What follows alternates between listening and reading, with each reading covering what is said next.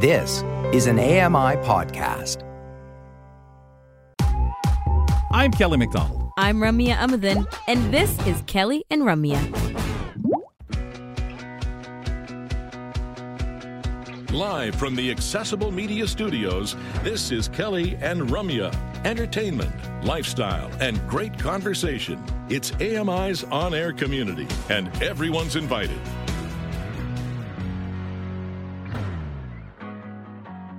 So strange not to be reaching for my coffee mug right before the show starts. You know, it's part of that last five second thing that I do right before we go on air at 2 p.m. Eastern. And um, I came in early today, so I already finished all my coffee. I'm Ramya Amuthan with Kelly McDonald. And Kelly, I'm not going to ask you about your coffee habits because we talk about that way too much on the show. The question for you is how often do you sleep with your socks on? Whoa.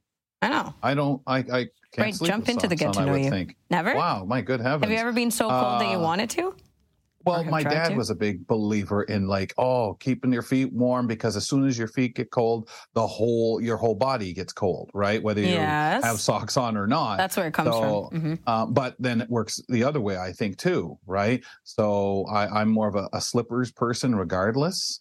Um, obviously, when I go out, of course, sleep you with know, your socks, slippers. But, no. no, no, no. I meant walking around and stuff. But I tend to be, yeah, I just tend to be that person that I'll get hot easy with slippers, with socks. Um, so yeah, no, no. I there have been several times where I tried to sleep with socks on. Uh, camping is one of these times.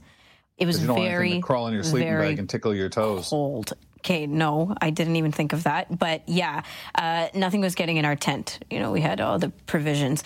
I think that. Well, except the bee. no, it was very cold. There were no bees around. Like it was not uh, summer, oh. summer. Yeah. It was like oh. fall camping. It was very cold. And at nighttime, it was colder than I expected. And I was honestly trying to fall asleep and couldn't. I kept putting on more clothes, and socks was one of these pieces of items. But still, nonetheless, you fall asleep your temperature regulates and then you just get hot and sweaty, right? So socks have to come off again. Uh, socks can't be there. Mm-mm. How about the rest of the time? Like, are you a socks person? No. Strolling around at home? In my own home, like, I don't know if you find this, but in my own home, I can sleep in more uh, uncomfortable ways or like less ideal ways because it's just the comfort of being in your own home. But if you're right. out and sleeping at hotel rooms, for example, or, you know, uh, dorms or whatever, like different trips you go on, right. you're sleeping in different circumstances and uncomfortable beds, then I feel like I'm, it's just harder to fall asleep and maybe I have to put on socks or something because it's too cold. Yeah, I've, like I said, I've always been a slippers person, um, with with socks on or without. Uh, it was because I think that started at the blind school, right? I, I always That's had to wear slippers. You'd true. never walk around somewhere like that. Mm. Gosh knows when anyone's dropped or whatever, but it just was not what you did. I mean, I'm sure some people did, not I. No, well, in places they should just turn up the heat, just solve all these problems. Trying to decide whether you're sleeping with socks on or not. Here's what's coming up on today's show. We're here until 4 p.m. Eastern Time, so tune in for conversations like signs and symptoms of dementia. Can we minimize our risks of getting it? We're going to talk more about it on Wellness with Frances Wong. Yang Wang joins us to uh, continue a discussion on advocating as we go. Although, unlike her last story, this time it doesn't end as well. We have our monthly voices segment scheduled for today, and Corinne Van Dusen is joining us. She's going to talk a little bit of baseball with her and broadcasting, two of her top priorities in life. Want to talk a little groceries? I don't think we've brought up grocery wars in a while. So, Industry Minister uh, Francois Philippe Champagne says he wishes Canadian grocers would be more forthcoming with the public about how they plan to stabilize prices. Earlier this month, Champagne announced that Loblaw, Metro, Empire, Walmart, and Costco submitted plans to the federal government that included discounts, price freezes, and price matching campaigns. He didn't divulge many details at the time, saying he wanted the grocers to compete with each other. But in an interview with the Canadian press on Monday, Champagne revealed that he wishes the grocers were willing to be more open. Sobeys, for instance, has said that it does not plan to disclose what it will be doing before launching its campaign in stores for competitive reasons. Meanwhile, a spokeswoman for Walmart has said the company plans to continue offering everyday low prices. Nojoud Al Mallees, Canadian Press, Ottawa. So, what about this is the most concerning? Mine is, for me, it's that my money is going into all of these places. It's become kind of um, annoying to think about, you know, price matching or should I shop at Metro versus Loblaws versus this, that, and the other, right? Obviously, mm-hmm. with with options like Instacart, you're not as concerned as you used to be um, because you have all the options there for you in one hub, if you will, like an app. But nonetheless, I mean, all of this stuff is going on behind the scenes and uh, out there, and then it's our money that's being fought for. Yeah. Well, and they've released data saying that prices are trickling down slowly, uh, slower and slower, depending on different items, different things. But things have been so high and I think sometimes I think we, you know, and again, we're not necessarily talking all foods or anything like that, but they're so ridiculously high now compared to other places. Yeah. Um, and I get Canada doesn't have the population the United States does, for example, and they can do a lot more things. In, and even still, I'm sure if you talk to, you know, Americans, they'll tell you, oh man, it's ridiculous. But we've always said that as we keep forking out money because prices will go up and up and never ever we, go down. We don't There'll have a choice in it. Like we really no, don't, don't, have a choice in the matter. I mean, what are you going to do? Um, boycott groceries? Like this is the yeah. only way for us to get food on the table. Yeah. So obviously, sure. so that's why it's kind of you know even more concerning, right? Because it's not like we're talking about um, non-essential services or products or uh, just like processes. Um, you know, supply demand here. We're talking mm-hmm. about things that are obviously everyday people need everyday things and these are the people who have the power over and the control over well, that and i think our heads for so long accepted that hey there's a bad crop this year this is expensive or there's not as much of this mm-hmm. or but there are things you just stop say why is the price high on that when it, you can make unlimited cakes pretty well or unlimited you know why yeah. you stop and just say hey there shouldn't be a shortage we have taken for granted, though, that like these kind of um, information, this kind of information has not been transparent for a very long time. No. So now we understand that, or we want to make it so that we have the right to know, and transparency is being demanded upon these people. So it's kind of interesting. Mm-hmm. Let's take a break. We're going to come back to talk Ask a Vet with Danielle Jongkind and specifically about pancreatitis. We want to talk about what it is, uh, the treatments around it, and how bad it can really get for our pets. So, very serious conversation coming our way. This is Kelly and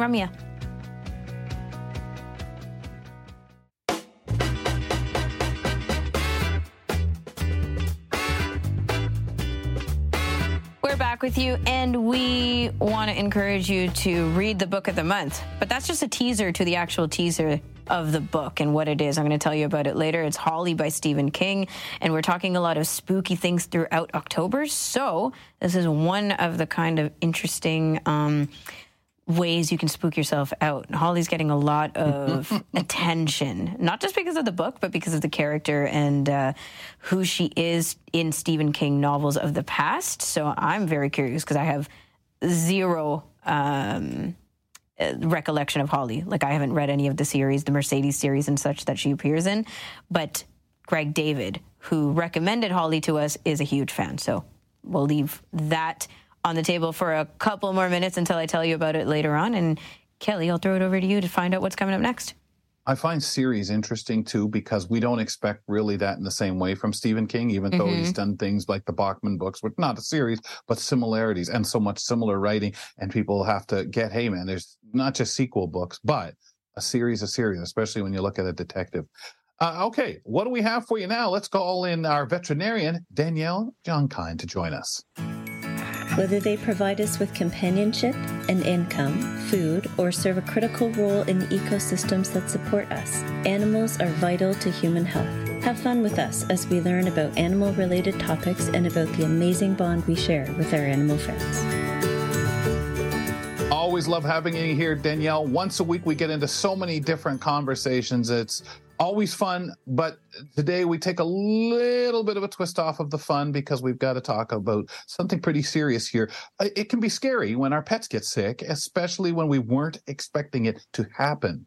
Sometimes the scariest thing about an illness is the unknown. What is it? What's going to happen? Did I do something wrong to make this happen? All these questions. Information is the best way to kind of thwart these unknowns. So today, Dr. Danielle is going to talk to us about a reasonably common illness that can affect our dogs and cats. Danielle, what illness are we discussing today and what are the symptoms? Well, um, uh, we're going to talk about pancreatitis.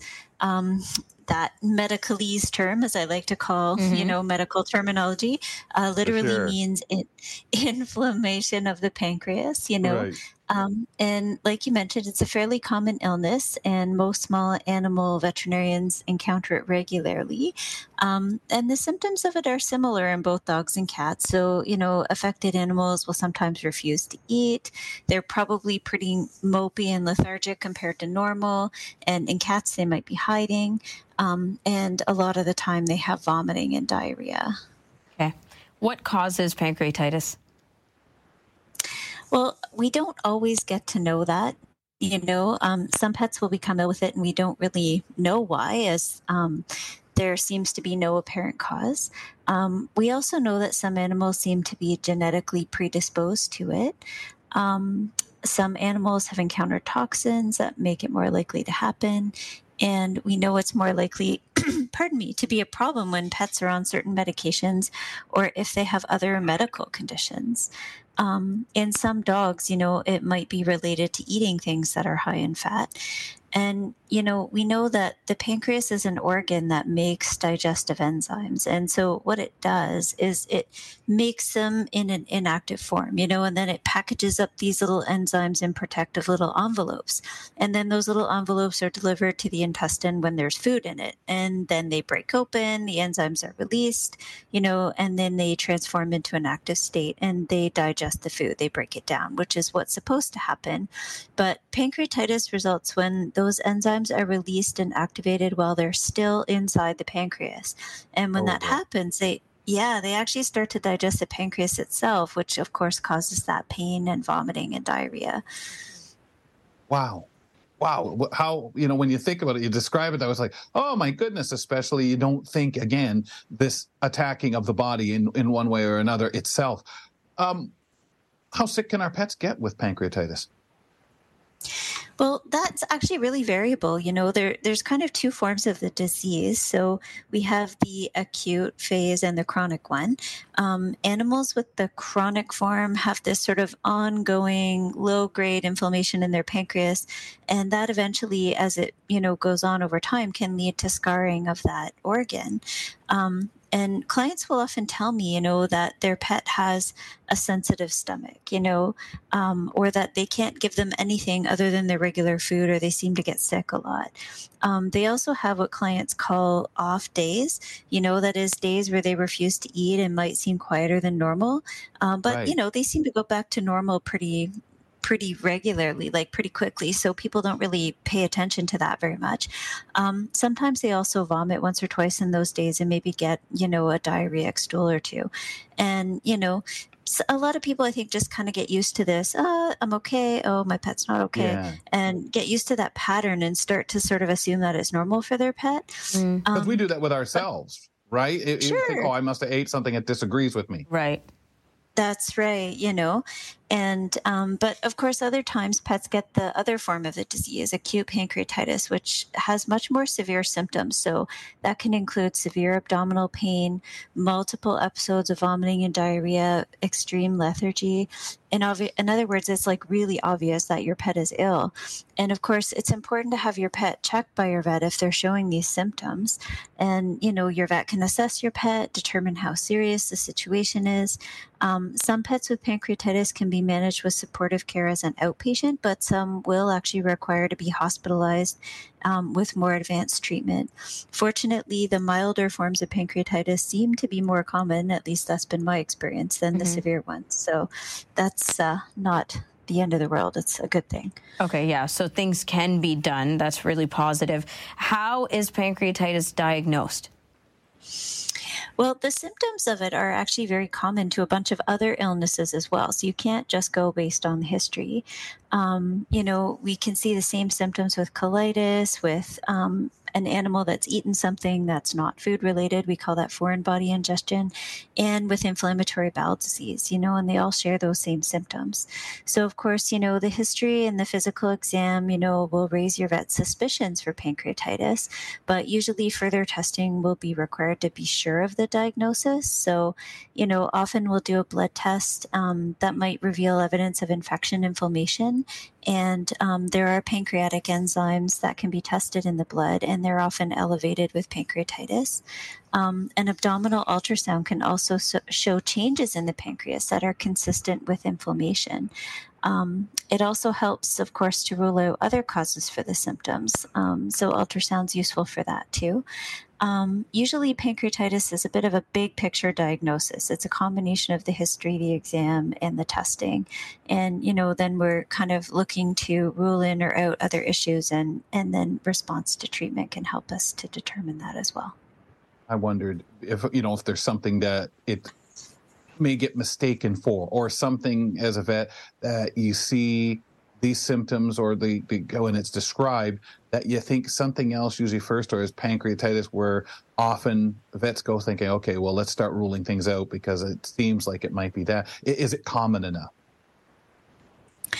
Yep, we definitely see it quite a lot. You know, um, generally when we see a sick patient, you know, we have kind of a, a mental list in our head of, okay, this right. is what's on the list of what it could be. And then the testing, okay, the x ray is clear, it's not a foreign body. The, ultra, the abdominal ultrasound's clear, it's not a foreign body. You know, it kind of goes down the list yeah. and kind of ruling things out. So, yeah, that's really helpful. Um, can we talk about treatment, Danielle? Sure. So, you know, treating the acute form of the disease um, relies mostly on symptomatic therapy. And what I mean by that is, you know, we have to support that animal so that they can, um, you know, um, heal themselves. So, for example, if the pet is dehydrated, you know, we'll give them some fluid therapy, and that can happen with vomiting and diarrhea. Um, they're probably painful, you know, so it's really important to treat them with pain medication.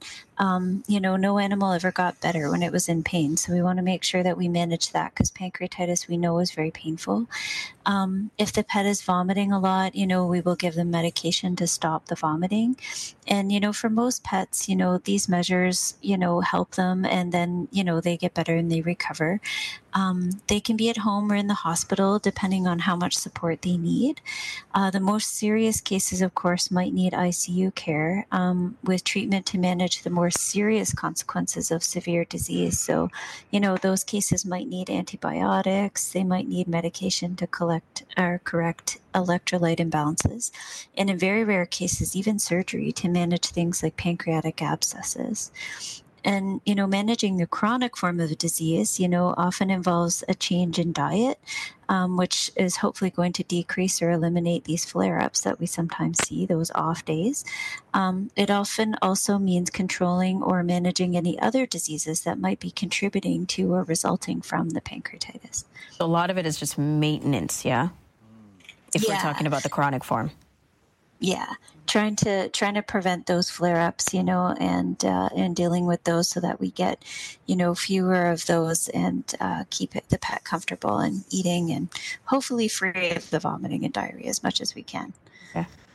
So how do other diseases play into this condition? Well we know that other certain other diseases are commonly seen when a pet gets pancreatitis, you know, particularly in cats.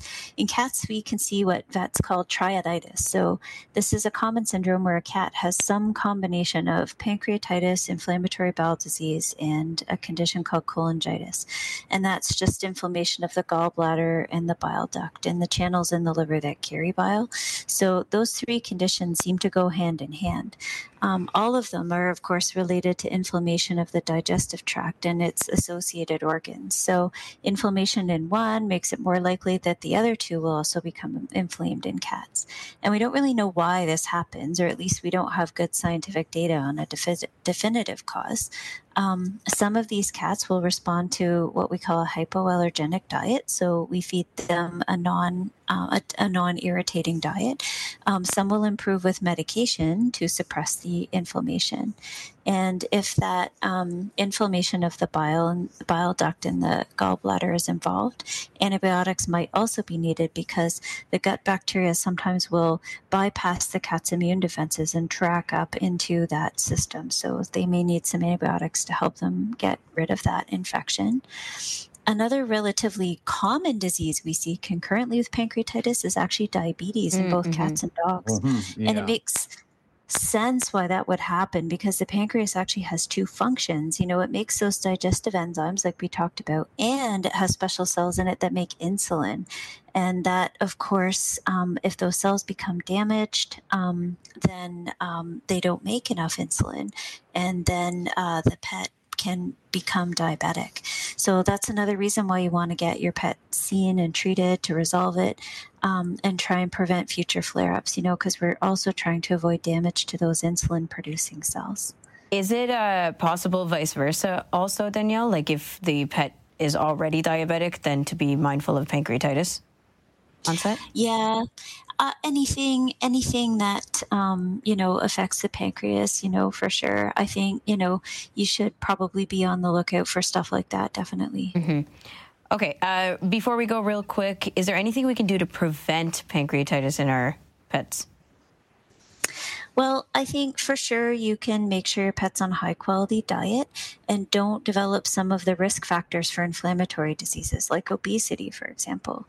Obesity is actually considered as a chronic inflammatory disease. Um, to my knowledge, it's never actually been linked to causing pancreatitis, but it is a known risk factor for diabetes. Um, as I mentioned before, some pets are genetically predisposed to this, so talk to your vet about your pet's risk and how to reduce it. A good example is miniature schnauzers. They have a genetic predisposition to increase blood levels of fat, so they often do better with a low fat diet.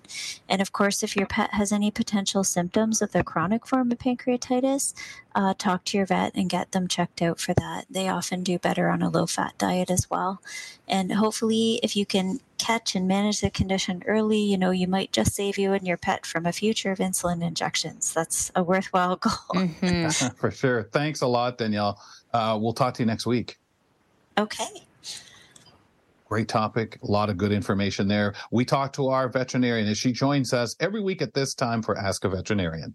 And we've been discussing brain health every other week. Well, not forever, but in the last couple times with uh, Frances Wong on our wellness segment. And we're going to continue on that trajectory. Signs and symptoms of dementia. That's the topic for today. After the break on Kelly and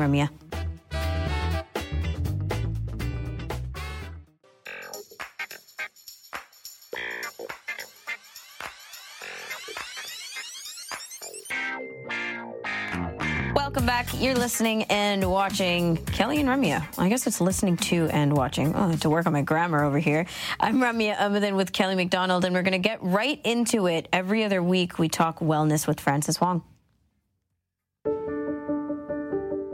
Hello, I'm Frances Wong, and I invite you to join me as we explore topics of health and wellness so that you can make the best choices for you to live an informed and radiant life. Frances, for the last two times we've chatted with you, we've talked about brain health and how some people can boost their brain capacity. Uh, we talked about things like microdosing or alternatively through diet.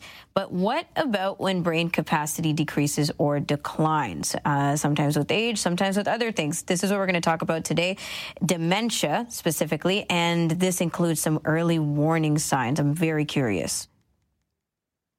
Thanks, Ramya. Uh, for today's discussion, I wanted to do a bit of a deeper dive into dementia and the types of dementia because I feel that there is confusion out there on the difference uh, between dementia and other forms of memory loss, mm-hmm. the most common one being Alzheimer's.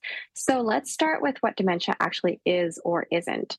So, dementia is not a single disease. The Alzheimer's Association defines dementia as an umbrella term for loss of memory and other thinking abilities severe enough to interfere with daily life and independent function.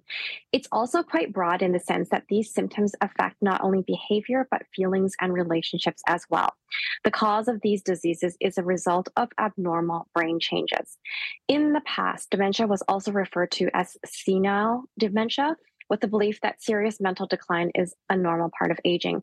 Fortunately, that belief is incorrect, and we don't have to have serious mental decline as part of aging. Okay, very good. Because I think, Frances, you picked a topic today that does need so much clarification because we have these inherent views of it and and definitions in our mind. Now, let's start with the umbrella part. If dementia is an umbrella term, what are some of the types of dementia? Uh, Kelly, this is where a lot of the brain diseases that most people have heard of fall under. The most common one I just mentioned is Alzheimer's, and that accounts for 60 to 80% of cases. That's really such a big number that I wanted to spend a little bit of extra time talking about Alzheimer's specifically. So, Alzheimer's disease is a physical illness that damages a person's brain, which eventually causes dementia. The causes are complex, but the buildup of two substances inside the brain called amyloid and tau make it harder for the brain to work properly. These clump up and form structures called plaques and tangles. And what happens is that over time, certain parts of the brain have shrunk in size and are no longer able to function or cope with the damage. Some of the symptoms that this it, this is that the person will have problems with memory and thinking, and gradually over time, it can get to the point where they have difficulty doing everyday tasks that they used to be able to do easily. And then after Alzheimer's, vascular dementia is the second most common type of dementia. This type of dementia occurs as a result of microscopic bleeding and blood vessel blockage in the brain. As you can imagine, if your your blood supply is limited to the brain, is limited or restricted to the brain, it can cause issues. And you will see that someone that has vascular dementia will have difficulties with following steps or instructions like required when, you know, cooking a meal mm. or having problems with planning or organizing and making decisions or solving problems. And within vascular dementia, there are further subtypes which we won't get into today. Another type of dementia is called dementia with Lewy bodies or DLB. In this case, the abnormal brain change is when tiny clumps of proteins known as Lewy bodies, named after the German doctor F.H. Lewy, who first discovered them, these proteins appear in the nerve cells of the brain. We're not sure why they develop, but the symptoms that occur for this disease differ and depend on which part of the brain has the biggest buildup of these faulty proteins. A couple of things that can happen is that there may be a reduction in the chemicals needed to send messages to the brain, or that these proteins break the connection between nerve cells, which eventually cause the cells to stop working. There are other forms of dementia as well, but I wanted to mention one other type mixed dementia. And it is what it sounds like dementia from more than one cause. And I guess you can probably guess with Alzheimer's being one of the highest types of uh, dementia, and vascular dementia, the these two together is the most common type.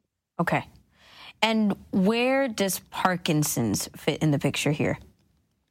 That's a great question. Parkinson's is also caused by a buildup of Lewy bodies or those proteins in the brain, and there is overlap with the symptoms. Both diseases cause problems with thinking, mood, movement, and how well the body functions. The difference is in the order that the disease progresses. In dementia with Lewy bodies, the symptoms of dementia begin before or around the same time as the person develops problems with movement. For people with Parkinson's disease, though, the symptoms of dementia often develop many years after the movement problems begin. Okay. Wow, taking a lot in here today. It's absolutely incredible. Great stuff. Um, can you go over some examples of how to tell the difference between dementia and normal aging? Right. Yeah, that's a, I'll cover a few examples. These are not exclusive, but we'll start. So, with when it comes to memory, someone may have misplaced something from time to time who hasn't done that. So, you might forget where you mm. placed your phone or your keys, right. but you can retrace your steps to locate them. Someone with signs of dementia may instead put these objects in unusual places. So, those keys might end up in the fridge. When it comes to language, a common sign of aging can be sometimes when we've temporarily forgotten a word, but then remember it later. You know that how that happens. We're talking about something and it's at the tip of our tongue, and eventually it comes back. This differs from some signs of dementia in that that person frequently has trouble finding the right word and refers to objects as that thing. The last example I'll give is that of orientation of time and place. So, someone who is aging normally may ver- forget which day of the week it is. Heck, that happens to me now, but I'll eventually figure it out. but someone with dementia could lose track of the date or season, year, or even the passage of time. Mm. Okay. Yeah. So severe examples slash like very different uh, from one another for us, just chalking up to things as you know memory loss or Can't aging. find that word or whatever. Yeah, Right. yeah. Uh, is dementia an inherited disease? The good news in all of this is the majority of dementia is not inherited by children and grandchildren. And in the case of Alzheimer's, only 1% is inherited. The most important risk factor for Alzheimer's is age. It's quite common in people in their late 70s and 80s. Having said that, if someone has early onset Alzheimer's, say they develop before the age of 60, then there is a greater chance that this type of Alzheimer's can be passed on. I know we've talked here on the program about the differences because for the longest time people had different heart conditions. It was the same for males as females and that we start to learn is not necessarily true but things have to be looked at differently. Do we have to do that? Is there any differences between men and women when it comes to dementia Yes, unfortunately, about twice as many women have Alzheimer's compared to men. And one of the main reasons for this is that women often outlive men. And we know that the old age is the biggest risk factor for the disease. Some of the other causes come down to differences in biology, like pregnancy and menstruation. For example, as women age, their sex hormones such as estrogen and progesterone fall. And it has been thought that estrogen has a range of protective effects on brain health, including an ability to block some of the harmful effects of substances involved in Alzheimer's disease. Other factors are related to tra- traditional differences in gender roles. For example, education and work are big factors. It's not so much the case today, but even going back a few generations ago, women didn't generally have the opportunity to obtain higher education or worked in highly skilled occupations. And we talked about this on our brain chat in September that it's important to have mental stimulation, whether it's Mm. doing brain teasers or crossword puzzles or games, so that we can preserve our in, or increase our cognitive function and cognitive reserve. Very true, Frances, and that comes with a lot of different examples and opportunities as well. Are there things um, along the same lines? I guess are there things we can do to minimize or slow down our chances of getting dementia as we get older? Yeah. So if you've been listening to me for a while, you will know that some of the things that I'm going to suggest should not be any surprise at all. The focus should be on keeping active, eating healthy, and of course, exercising your mind. So, in terms of keeping active, if you're not someone who has been regularly exercising, start slow and find things that you enjoy doing so that you can keep doing them. If it's something like hiking, you can even find a group to join. So, there's not only an accountability factor, but you can also socialize at the same time, which we know is important for our brain and well being. For a healthy diet, variety is key, and the more natural whole foods we eat, the better it is for our brain and our body. I'm going to add smoking here as well. If you're smoking, Mhm. you're putting yourself at a much higher risk of developing dementia later in life because smoking affects the circulation of the blood around the body, particularly the blood vessels in the brain. Same goes for alcohol. If you're excessively drinking, it will damage some of your organs and your brain, and again, can increase your risk of dementia. And lastly, regarding exercising your mind, we've mentioned doing brain teasers and brain games to keep our cognition sharp.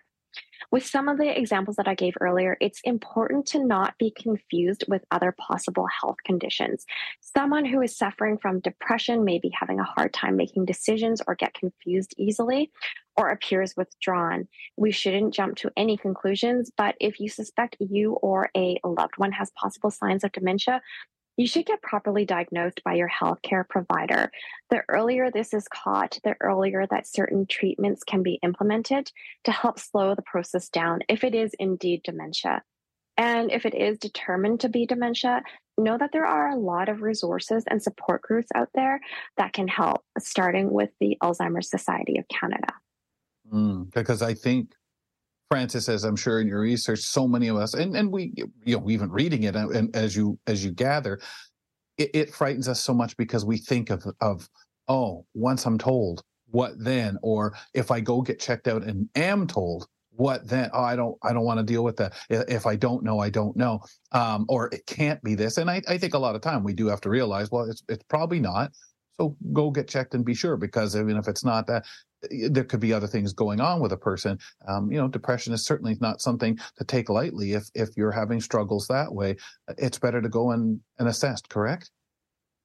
Absolutely. And also, I mean, we've talked about this before that medications can have side effects. So, you know, yeah. someone could have symptoms of forgetfulness and you know they don't associate that necessarily with their with their medication. It could be some other you know multiple multitude of reasons. So we shouldn't jump to any conclusions um, right. but also it's also a good opportunity if you're feeling that something is wrong or off your body is really smart. It's giving you signals all the time. So you know go get it checked out so that you can be properly diagnosed. Maybe it's not dementia maybe it's something else and maybe it's your diet that needs correcting. So it's just a matter of kind of listening to your body and getting it checked out so that you can kind of rule out all the other um, possible causes. Mm-hmm.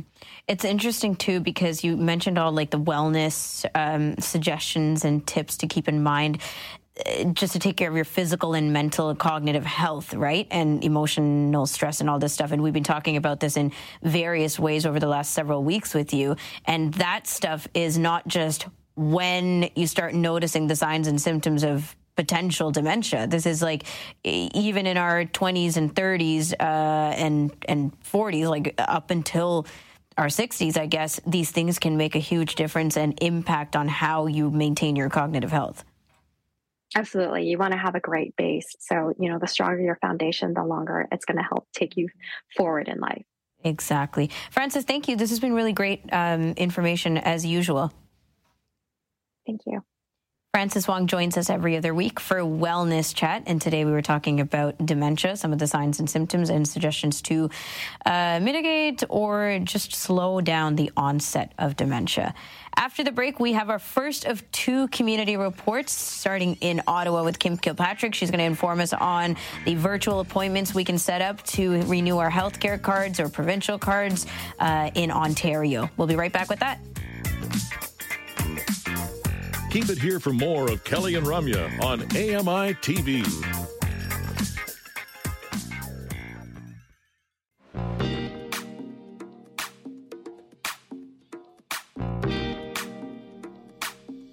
Back. It's Kelly and Ramya on AMI Audio and AMI TV, 2 to 4 p.m. Eastern Time for the live edition. And then we have every eight hours a repeat on AMI Audio and 10 p.m. Eastern, 1 a.m. Eastern for the two repeats on AMI TV. I'm Ramya Amuthan with Kelly McDonald. I just want to check in that we do have Kelly and that he can hear me. Kels, are you there? Not at the moment. So we're going to get into a community report while we figure things out with Kelly. Hopefully he'll be back to join myself and Kim Kilpatrick. She's here uh, from Ottawa, joining us to talk about the things that are going on over there. Kim, first of all, how's it going? Uh, good. How are you guys doing? Doing really well. We're like halfway through October now, so I'm kind of, know. you know, always in shock at the halfway points of the month because I'm thinking, okay, we have 12 months. The year's obviously flying by, but even when you do like a, a weekly check-in on how fast things are going, it's still shocking. Yeah, we've had the strangest weather. We had a really hot you know September and early October, like almost 30 degrees at the end of it, and now it feels cool in the mornings like fall. So it's been a a strange kind of transition mm-hmm. over to to the fall things, you know, that we had here. Yeah. The ups and downs, and if you like summer, you're like, oh, we get a little bit more. But if you're looking forward to the, the it's not even looking forward to, but it's just that it's strange not to be yeah. in a certain place when you know you should be by this time October. Yeah, yeah, absolutely. You want to talk about earthquake drills. You found some information and you live in Ottawa. So, first of all, how is the region affected by earthquakes? Well, I was surprised that it's one of the major areas in Canada that they listed affected by earthquakes. I, I mean, uh, we've experienced a few and, and kind of small ones, not not huge ones.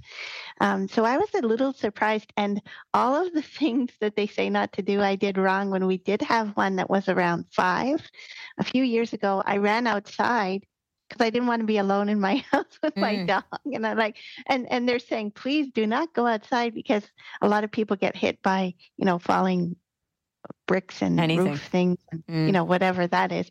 But the thing that sort of impressed me about this particular information was that it did talk about people with disabilities, um, and it mentioned things like if you were in a wheelchair, lock your wheels And because uh, you know, they always say get under the tables and get under the tables. And what about if some people with certain disabilities, you know, can't crouch down and get down low to the ground and and do that? Then right. they feel like you know, sitting ducks or whatever you want to call it, like out in the open with nothing. So they were kind of saying, you know, if you cannot get down on the floor, sit on something, you know, comfortable, but that's solid, you know, not a chair with wheels on it or, you know, like a very solid bed or couch, or get down as close to the floor as you can. And also keep your mobility devices close by if you can, so that you can grab them, you know, the minute it stops. If you think you can get somewhere safer, you know, grab them if you can. So for those of us that can't see, like if you think you might need a cane later uh, or you know after something happens maybe have it close enough to you if if you want keep your dog you know with you. I don't know. Keep your mm. dog like under the thing with you if you can if you can get them underneath the the table with you. But but it was kind of interesting to hear them talk about wheelchairs and locking your wheels. And um, if you're underneath something hold it hold it down around you you know something solid. And um, oh. if you know and if you don't have a good grip you know just try your best. So it was it's kind of quite interesting to read that because that they acknowledge that not everyone can jump quickly and get under a table or scan the room to find like this is the thing that i always wonder what if you're in a sort of a strange place and you're not exactly sure you know where would be the most solid cover for you? Mm. like everyone else could look around the room and sort of see it. Um, but yeah, it was it was pretty interesting to hear about that. And October nineteenth is is this sort of day where they kind of remind people to do a drill uh, for earthquakes. And I don't remember ever doing drills here. I did when I lived in Vancouver. We would do drills, and I remember there are a few times when I worked with seniors in this big church with all windows around it um, that they did drills, and there was nothing really we could do for the people in wheelchairs because they couldn't get underneath stuff, you know, chairs or tables, and they just said, you know, put your head down. So one of the things they say is kind of protect your core, mm-hmm. like protect your vital, vital organs, organs like yep. sort of lean down and protect yourself um, the best you can, and maybe try to get, you know, close to something solid that might protect you if possible. But if not, you know, just do the best you can given the circumstances. So I, th- I thought it was interesting. It sort of caught like it grabbed me when I read it because usually they don't mention disabilities at all. So it was yep. kind of good to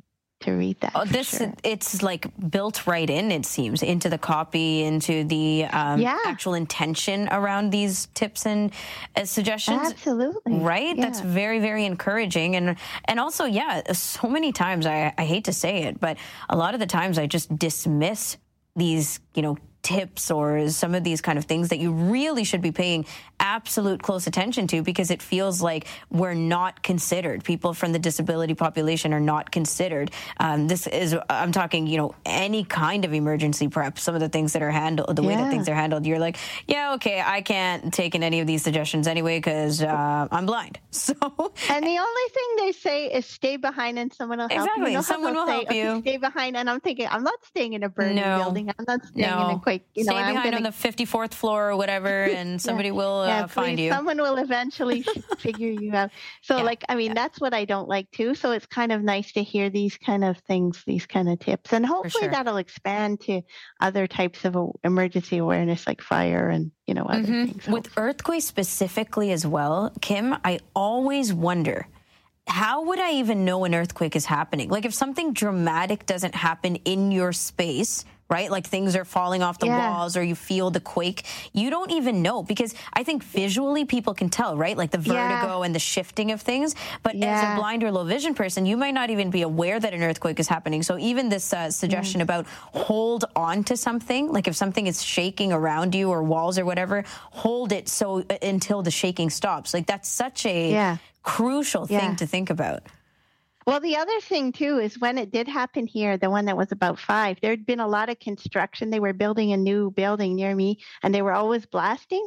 So mm. when I first heard the shaking and I could hear, like I could hear things sort of rattling and I thought, oh, gee, they're just doing that construction of the, you know, right. whatever. And then it was going on for longer than, than it would for that. So yeah. I thought, oh, this is a bit longer than. But by the time I kind of thought to get up and kind of move somewhere where I was yes maybe out of the way more it was over so it wasn't it wasn't exactly. so dramatic that things fell down but you're right like we don't always we might not always know, know. Uh, the last time we had an earthquake that affected toronto i was really one of the last people to find out it felt because i was like oh i have no idea um, tell us um, on the second topic for our community report you want to tell us about virtual appointments we can set up for uh, renewing some of these photo id cards and health cards in ontario yeah I thought that was really a good idea. And I still don't know because it says in there if you don't need your picture ID retaken, but how do we know whether we will need it or we won't need it. I, am not quite 100% sure. Maybe um, you can contact them and, and they would let you know this. But there's a way of making virtual appointments to renew your health card and your um, photo ID, your, your official photo ID. They're now coming together, which I like that because before I'd have to go twice, different times to renew those, the non driver's driver's license, because I like having that. It's a good photo ID to have but it was like twice. But the last time I went, they now make them at the same time as the OHIP card so they can use the same picture. So you only have to go once, which was really nice. Um, so now you can do this online. And I guess it depends a bit on your circumstances, whether they'll let you do it online. And I'm not sure if you if they just talk to you and they look at you and think you look like your picture and do the forms. I'm not quite 100% mm. sure how it works, but they're starting to do that, which is really good because, you know, sometimes when you go to those centers, they have those, at least in Ottawa here, they have those things where you wait and your number is called, but your number isn't called. Like it comes up on the screen and it beeps, so you don't actually know what you're do you know what I mean when your numbers when your number's called? Yeah, because yep. it just beeps, mm-hmm. and so uh, that's really that's really hard. So usually I would say, well, I won't be able to access that. So sometimes they'll just take me first, like, okay, we'll just take you now, which is kind of nice. But so this might help some people, and especially people live far from centers where they can get these things renewed easily. Um, there's a way, and I, I did give you the the information off for the blog to to get those. So I thought that was kind of interesting. That the, oh, super helpful. Oh, just give us all the options. Like nobody wants to go wait in lines, yeah. anyways. Uh, do we yeah. have any caveats for this option, though? Like, well, it said something about if you needed your photo done, and I'm not sure how you figured that out because technically, like there are times when I've gone and they say, "Okay, I'm going to take another photo," and there are times when I've gone and they look at my photo and say, "Oh yeah, you look the same, so I'm not going to do it." But I'm not sure. It didn't really specify. It was a little bit vague. Like it said, if you need your photo ID, you'll have to go in. So I'm not sure if maybe if they you made an appointment and they looked at you and they decided yeah. you needed your photo. Maybe then you or the old cards versus the new cards because there was that. Um, yeah, mm, those old the actual... paper cards. No, I'm sure it would be the new cards, like the one with the pictures on. Yes. You know, the yeah. new cards, yeah. newer cards. But I don't know. They were a little bit vague about that, and I did have questions about that. It's like, well, where? You know, how do I know for sure that I'm eligible for this? Mm-hmm. But you could always call and talk to them and and see exactly. what they say. Find out more. Kind of nice. Yeah, but yeah. hopefully this will help the majority of us who are trying to avoid going and waiting in line. Yeah, stay waiting in line. You yeah. want to close off with an upcoming show or just tell us about the Ottawa Storytellers signature season? Yeah, so the Ottawa Storytellers is starting their new season, and I just want to mention it to everyone partly because I have a show in it, but also not till March, my show. But um, it's a six uh, series um, season, and it is all available virtually over Zoom as well as in person if you're here in Ottawa if you want. And it's a pretty good deal $110 for the six shows. And you have a week, if you're doing the Zoom, you have a week to watch it after it goes up and it's pretty accessible. So if people do want to buy, there's everything from sort of very epic material. There's some spooky stuff for Halloween. There's a, a, musical and storytelling show about grief. My show is Put Your Dog in the Trunk, which is a show about advocacy based on my experience. Well, starting from my experience last here with my cab refusal in Calgary, mm. which is what the driver said. And I thought that's a great title for a storytelling show. So it's about advocacy. There's also one uh, show of mystery stories. So there's sort of something for most people in that series. So ottawastorytellers.ca, I, I gave you the link. Uh, look for the signature series, and you could no matter where you live in Canada, if you do want these shows, these six shows, you can get them. And if you're in Ottawa, they'll ask you about a, a, few weeks before whether you're coming live or Zoom. Well, they might okay. ask everybody, but so that they know for ticket counts whether people are coming to Arts Court, which is uh, in the Black Box Theater, which I think holds maybe about 100 people or something like that, somewhere in there.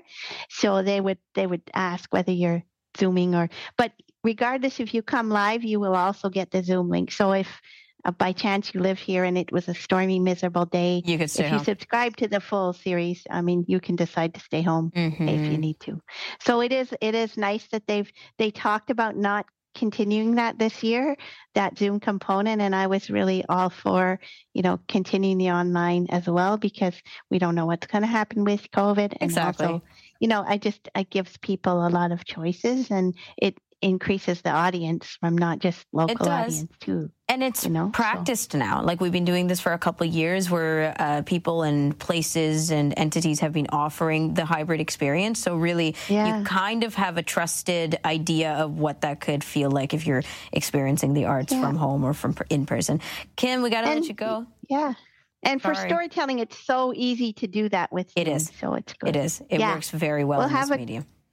Have a good month, everybody. Thank you. We'll chat with you in November. Okay, sounds good. Kim Kilpatrick is our community reporter in Ottawa, Ontario, giving us the scoop on everything that's going on there blind community, disabled community, and otherwise, like these tips around earthquakes. In the second hour of the show, we have our monthly Voices segment with Corinne Van Dusen, who joins us for entertainment every other week. But today, she's telling us a little bit more about different things about herself. Yang Wang is joining us to talk about advocacy. She's got a couple more stories for us, not all of them end well. But after the break, we're talking to Mathieu Rochette for our second second community report, this time from Montreal, Quebec. We'll be back. Keep it here for more of Kelly and Ramya on AMI TV.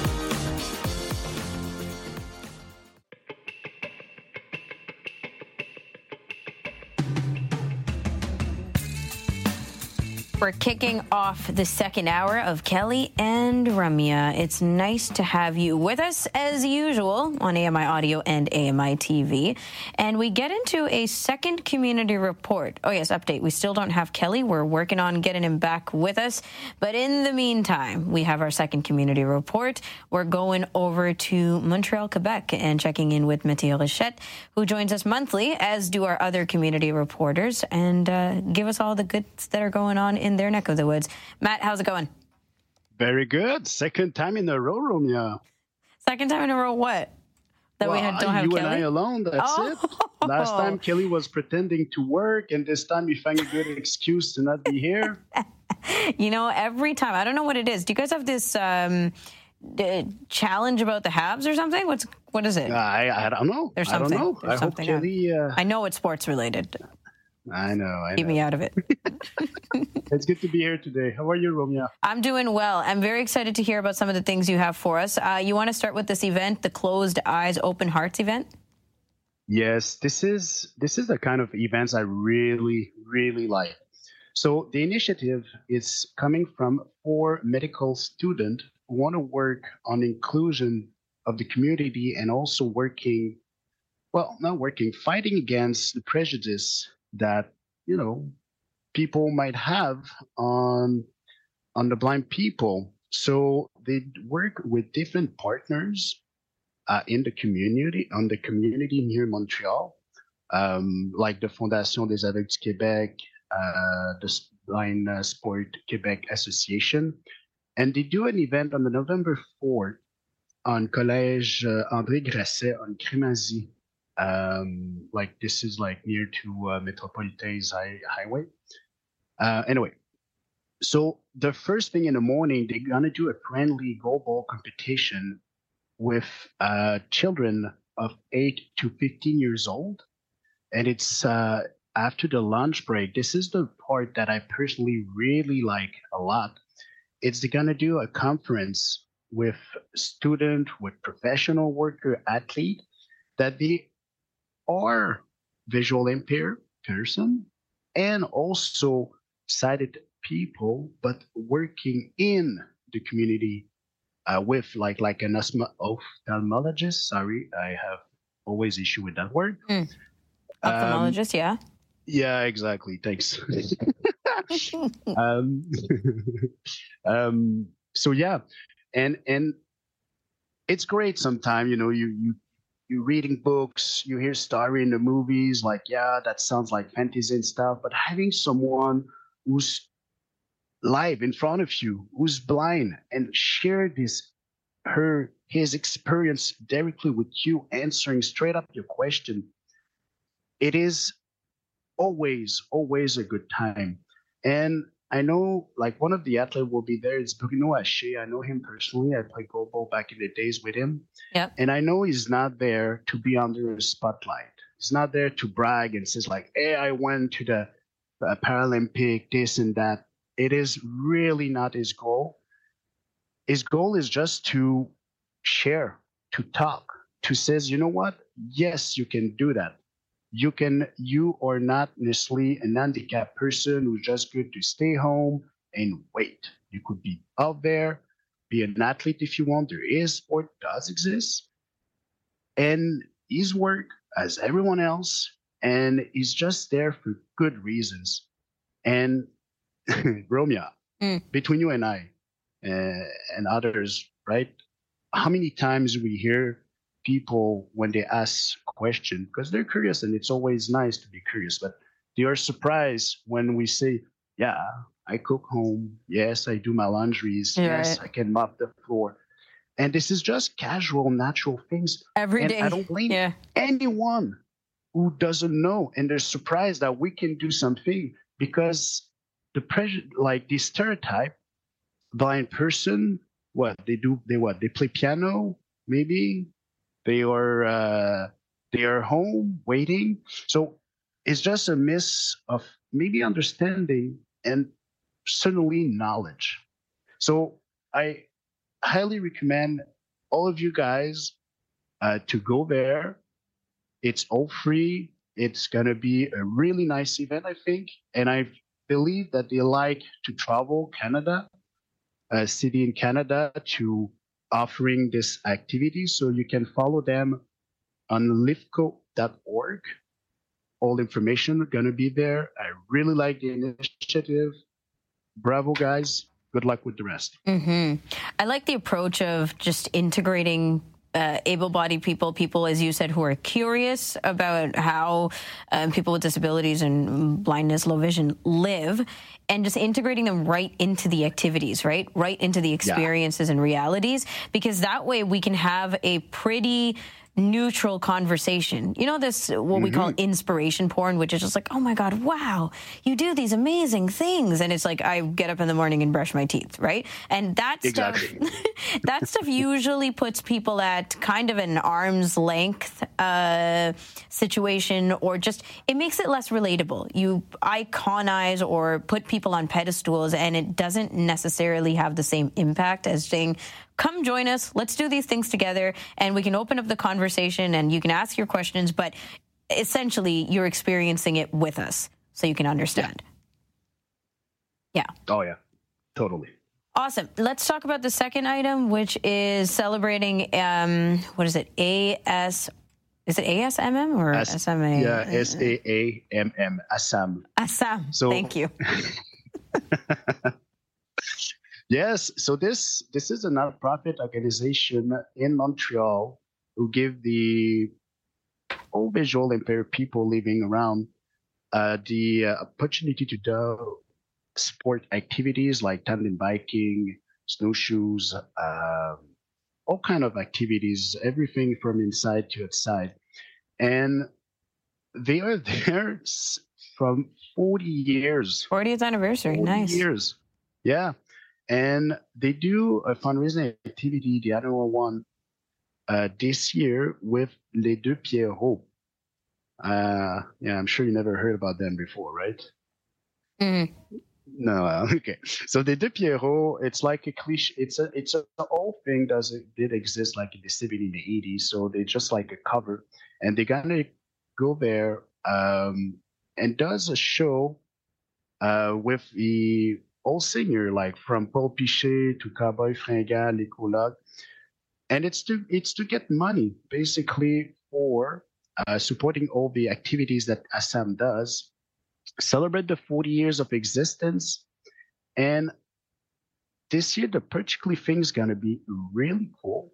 It's the founder of the Assam 40 years ago will be there that evening.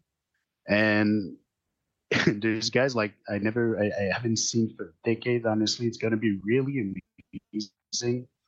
And guys, I just want to, I, I just want to point it out the importance of those not-profit organization.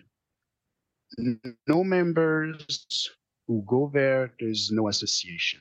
No volunteer who join the association for whatever good reason they, they have, there is no association. Mm. It's a nice chemistry that need member, need volunteer, and that's why after 40 years they're still there. So I just want to say globally thanks for all members, for all people from our community, for all people outside of the community joining us during those activities. Give us, give us, us you know, the chance to do like bicycle in tandem, but also it's a night like speaking of the first topic, it's again, it's working to inclusion, mm. giving information, sharing time. And at the end, volunteers, I know a lot of them just became friends with a lot of people around and they do things outside. So the activity, the uh, fundraising activity will be on November 10th on the Studio TD. Uh, all information will be on the assam, A-S-A-M-M.ca. And guys, congratulations for the, the, anniversary of the 40 years. This is it's extraordinary. I wish you another 40 years of a good existence. And uh, go ahead, go, Kelly. Fantastic. Awesome. Matt, thank you so much. Uh, two great topics and two great ways that people can support organizations in Montreal and around Quebec. Appreciate your time. We'll chat with you in November. Absolutely. Take care, Ramya. You too. Mathieu Rochette joins us from Montreal, Quebec, and he will be back next month. Our community reporters are back Mondays, Tuesdays, Wednesdays to kick off the second hour of the show. After the break, because it is the third Tuesday of the month, we're checking in with Yang Wang. She's our freelance reporter, and she's going to communicate to us about advocacy through some of the stories and experiences she had. Some great, some not so great. We'll uh, break down and compare experiences after the break here on Kelly and Ramya.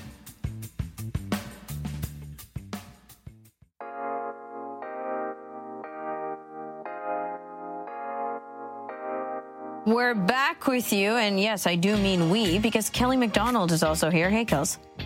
Hey, Rum, glad to be back here. Oh, Sorry about you. that. Thank Don't you, know thank if we you. were You just attacked needed a by quick Windows break, huh? or what?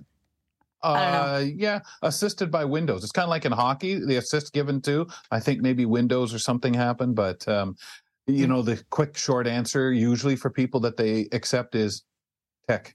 Yeah, tech. Yeah. But uh, I mean, both of our community reporters you missed, and I tried to tell them, don't take it personally, guys. It's not Oh, about hold it. you. I heard most of their reports. You guys just couldn't hear me. Right, Great stuff. We're all right. getting ready to hide under the table for the earthquake. And yes, I was screaming, "You don't go outside, Tim. Mm-hmm. And as for Mathieu, uh, yes, I salute to the Asan. You know, Okay, it's beautiful you when, when you say, "See, I was here." God. Just- Yes. Good saves. Good saves. I really. Uh, I- aren't I just cool? you are the best. All right, cool. Talent, talent. Before we get to our next segment, let me quickly tell everybody about the book that we've picked for October.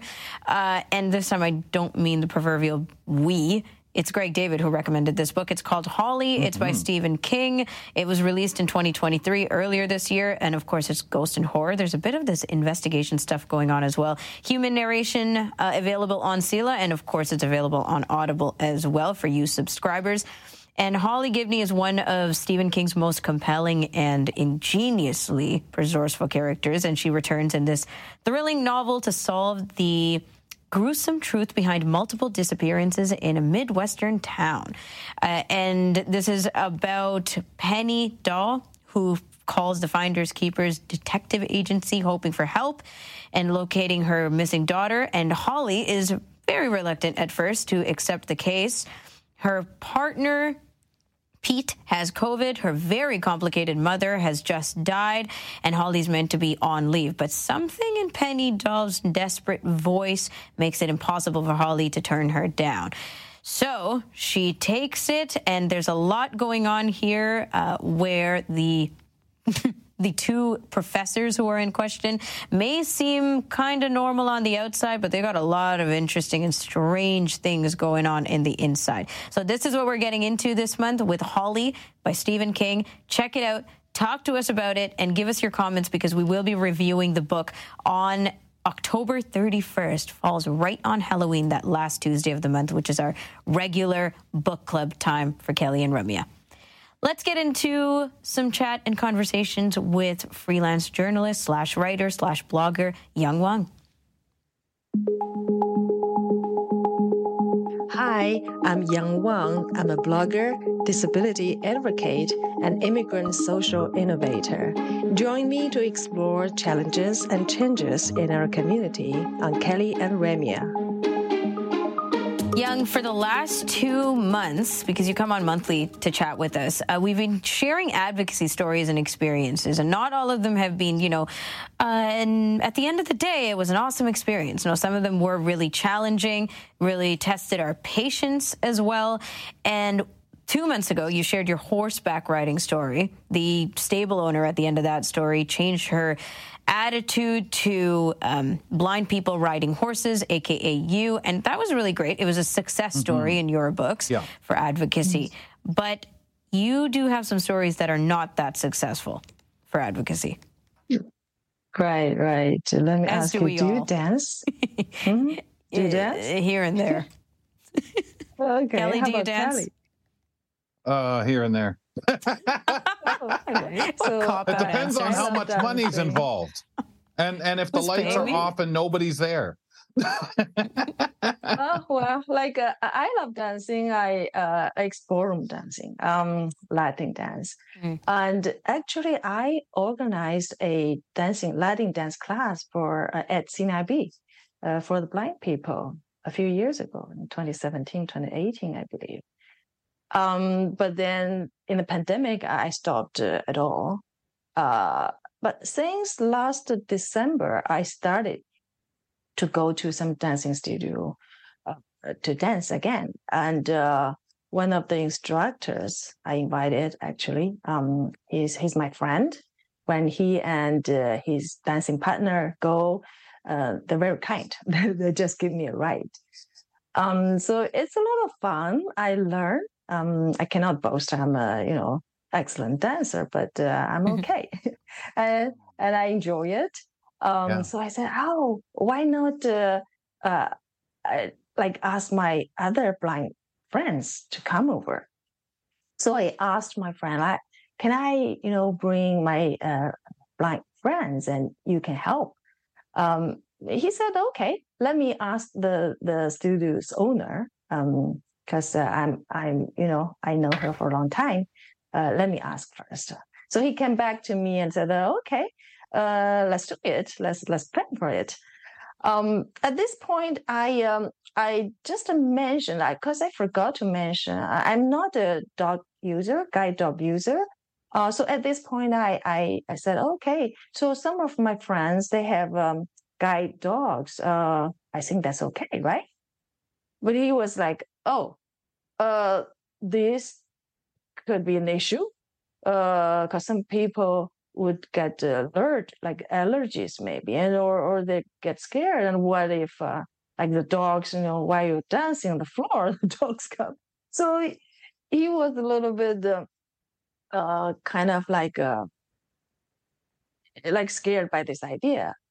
I said, like, why not you ask the owner Um, but he said, "Oh, I know her very well because he's mm-hmm. been there for dozens uh-huh. of years. So like always yeah. go there."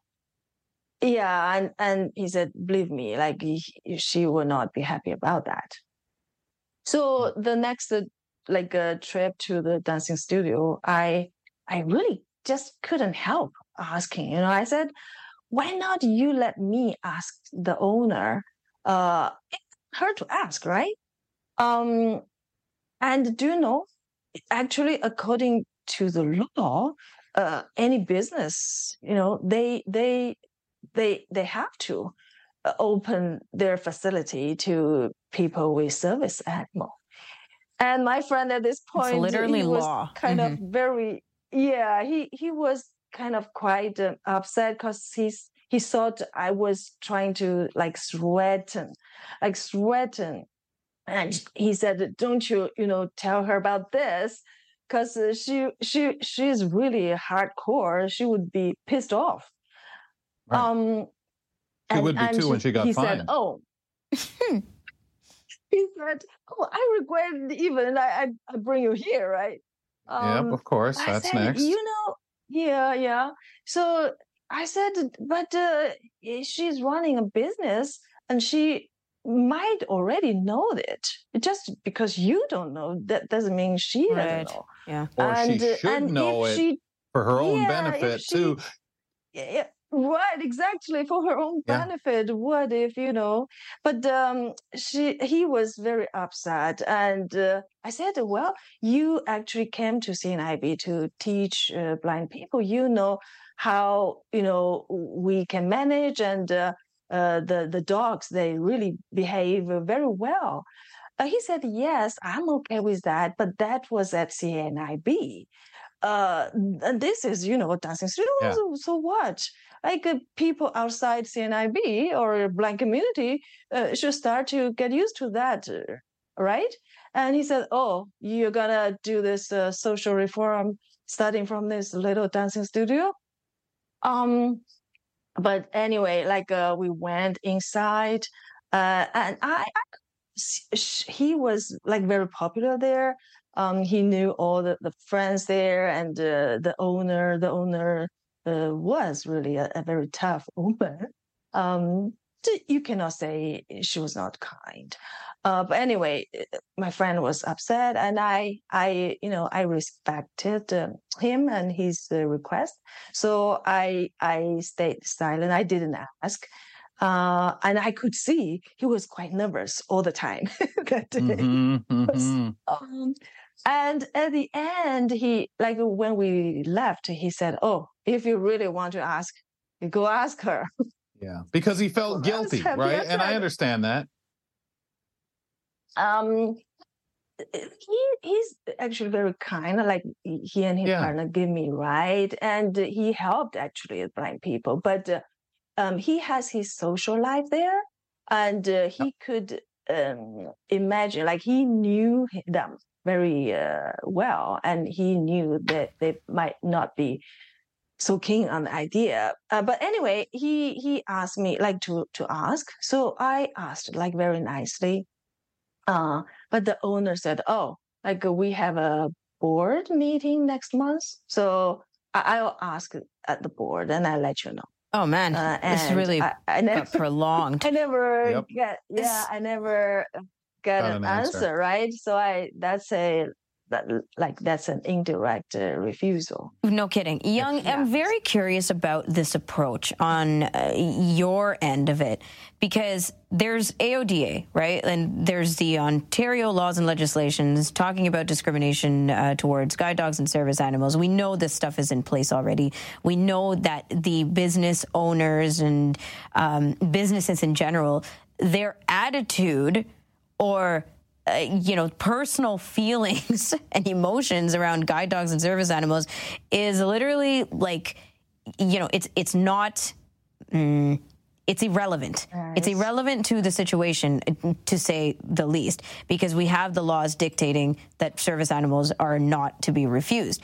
Uh, however, your approach was a bit more patient, it's more gentle. There's a lot of this kind of let's see if we can get him on our side for, in an attitudinal way. And I'm curious if you can talk more about that with us. Yes, because I I argued uh, hard for my blind friends, right? But I can sort of also understand the concerns of my friend and the concerns of the of the studio owner, like the uh, resistance like around it. Technically, mm-hmm. yeah. So yep. um, they have like the concerns on their mind uh, are real, right? Like what to do, or like what if the the, the dogs just uh, come to the floor and you know work around with people and people maybe trip over it could like cause mass. Um so and like they have uh, yeah they have these real concerns and i can see my friend like his social life they go dancing and it's that's his life. And if like uh, he brought some trouble to the, the studio to the friend um he he would uh, not feel good about that, right? So I, I can really see that.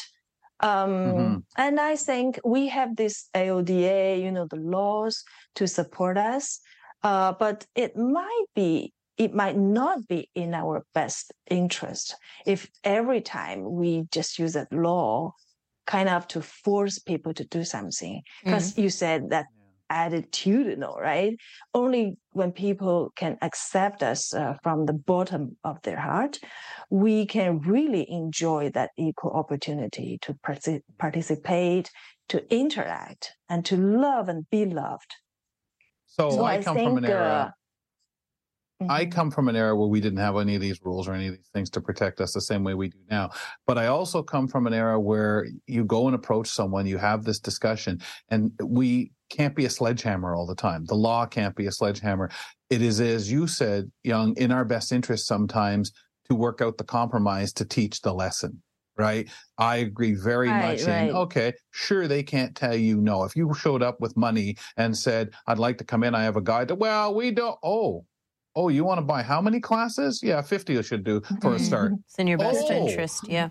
So yeah. then they, they, say, well, what know. do we do with your dog? Because they obviously don't want the dog in their minds pestering other clients. The allergy thing is a thing because people with allergies have a right to go out as much as we do. And that is a legitimate thing. It's the showing them this is a trained dog. This isn't just my pet coming along with me because I he, he doesn't like being left at home. Um, and we all have the responsibility. And let's be fair, some of us do know people who have guide dogs or service animals that are not the most well behaved. It it's it happens like anything. Um, so I like your approach. I also understand, like you do, his situation. Would I have gone to the person, the owner, when I realized he was feeling put in the middle and you're going to get me in trouble here, and out the window goes my social life. I would have probably gone to that owner, but I probably would have gone with a compromise too. I mean, especially if I was, I don't know if the people I'm bringing are paying. If they're paying, they're as good as their money's as good as anybody else. I think I might have wondered, all right, so you're worried about for whatever you could claim. So put us as your last class of the day. Let us go in. Sure, solution oriented. Or mm-hmm. a solution yeah, to show you solution. the A behavior. Mm-hmm. So you're not saying no, because the reality is, yeah, sure, you can go in and say, I have a right to take it. If you don't, I'll call the police right now. Well, they could also human rights say, complaints, right? Or you could complain and say, "I'm not going to come here. We're not bringing our business here," which is what they want. Oh, well, that's too bad. Sorry to lose your business. Yeah, go bother someone else. Yeah. Mm-hmm. See, the thing is, mm-hmm. it's almost about where we draw the line, right? Yes, we can have the the yin and the yang, the push and pull, the tug of war of um, advocacy and experience, and, and trying to be it, right. They and, can't deal with it. And trying to be an integrated part to. of society versus, you know, do we just throw the law in people's faces? We have these kind of discussions often on Know Your Rights, right? Is the law uh, mm-hmm. enough to make the difference? Is it actually making long term effect and impact? However, in this kind of circumstance, my question is also, and where do you draw the line? Like at the end That's of the right. day, well, if it's me versus you and you don't want me there and I'm saying, hey, me and my guide dog really want to take part in this uh, activity, at some point, who's putting their foot down? Am I walking away from the situation feeling like I did not move the needle forward? Are you saying, good, I won? This person is no longer going to come in, you know, good riddance kind of thing. It, it, that's the the unfairness we're talking about with well, people with and the unfairness right? is also pitting people other circums other people mm-hmm. with disabilities such as allergies yeah. or somebody who comes from a place yeah. where dogs are very scary to yeah. them you know do you want to lose those mm-hmm. customers the but stereotypes just, are being reinforced yeah we, our law is there mm-hmm thrown out there, but how do we kind of make it fair for both? Someone with a guide dog or a service yes, animal of any yes. kind should not have to deal, and allergies also are legitimate. Somebody's not just making up because they want to run around and keep dogs out of places. Yep. Yeah, definitely. Yeah, that's a good thought. Yeah, good thought. Mm. I, I, think uh, like a mutual understanding, patience, and yeah. stay engaged in showcasing. Yep. Absolutely. Yeah, sh- uh, showcasing are all very important. Mm-hmm. Yeah, and teaching the lessons yes. in a nice way. Don't demoralize anyone. Don't degrade, and don't come in with a cannon and blast your way in. Yeah, or maybe you do. That, that's my take. Point. At times line. you have to. At exactly. times you have to. And, and, yeah, and I also realize, you know, it's really um, hard to change the stereotype in people's mind, oh, and, especially sure. when they, especially when they're really grown up, because they're like maybe in their already very formed right? in their ways. Yeah, some yep. stereotype. Yeah. Um, so it's it, I, am thinking, yeah, maybe it's better to introduce some um, education in school to young students. Absolutely. I once well, and you will find young a, students generally manual. now already yeah? know a lot, right? A lot of young people already may not have those biases, especially in this circumstance. Yeah, but you know what? To give some some uh, really helpful advice, because I once translated a manual, like a customer service manual, uh, from uh, English to Chinese for a technology company. Mm-hmm. Um, that that that um, really gave a very helpful advice uh, how to deal with uh, all kinds of people with disabilities. Yes. And I'm thinking, oh, if we introduce this kind of material to the schools, and the students will be equipped not only with that empathy, that understanding, but they were equipped with all this knowledge. So they will not have that fear, uh, a lot of like uh, over concern on mm. their mind. They will know how to help people with all kinds of disabilities. And when they're young, you know, when they go to society, like when they become a owner of the studio, dancing studio, they, they, it will be, you know, not that uh, much uh, barrier. exactly. Them. In a different place and mindset. It definitely takes advocacy of all kinds, Yang. Thank you so much for um, these stories and discussions. We'll chat with you next month. Well, thank you. All very good thoughts from you. yeah. yeah. Yeah, it's been good. Yang Wang joins us on the third Tuesday of every month, so you can check in this time for these kinds of conversations. A lot of advocacy that's come up in the last few months. After the break, same thing. On the third Tuesday of every month, we like to have our Voices segment, and we bring someone who can uh, talk a little bit about their passions and commentary on subjects that they deem important. Corinne Van Dusen is joining us this month, so we'll be back to talk to her. It's fun, insightful, and inclusive. Kelly and Ramya return in a minute.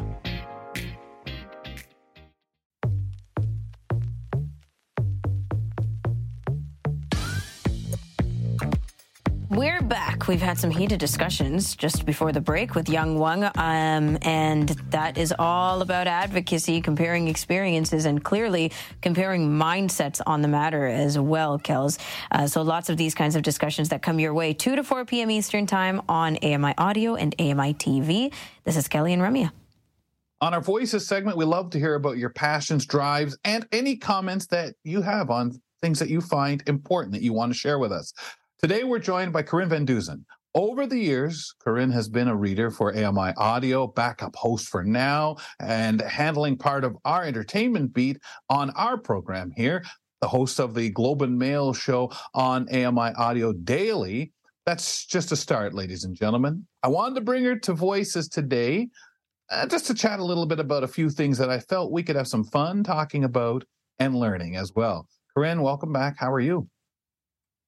Good. Thanks for having me. So I want to start with baseball right off the top because you are a passionate Blue Jays fan. And I, I got to say, I know we discussed this before. I can't remember when it comes playoff time or at other points of the season how much you check out the other teams. I'm of the belief, really, it's our Jays all the way. Well, I watch everything up into the World Series. Actually, it's really? Jays concentrated until they're there, and then after that, I uh, I I go for my. I usually cheer for the National League side. Wow! So you do follow the playoffs up until, but it's usually a National League team you go for. Is that because you don't want to cheer for any other American League team outside of the Correct. Jays? Okay.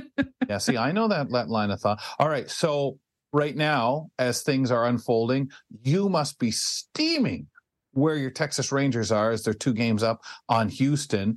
Um, so I'm curious about that feel. And I'm curious about, I mean, are you a Phillies going for Phillies or the underdog, Arizona? Well, see, that's a tough one because last year I followed the Phillies all the way. Um, and then they Hold on. For lack of I'm a better term, drop right the ball. Tell me why there. Is it have to do with Canada at all?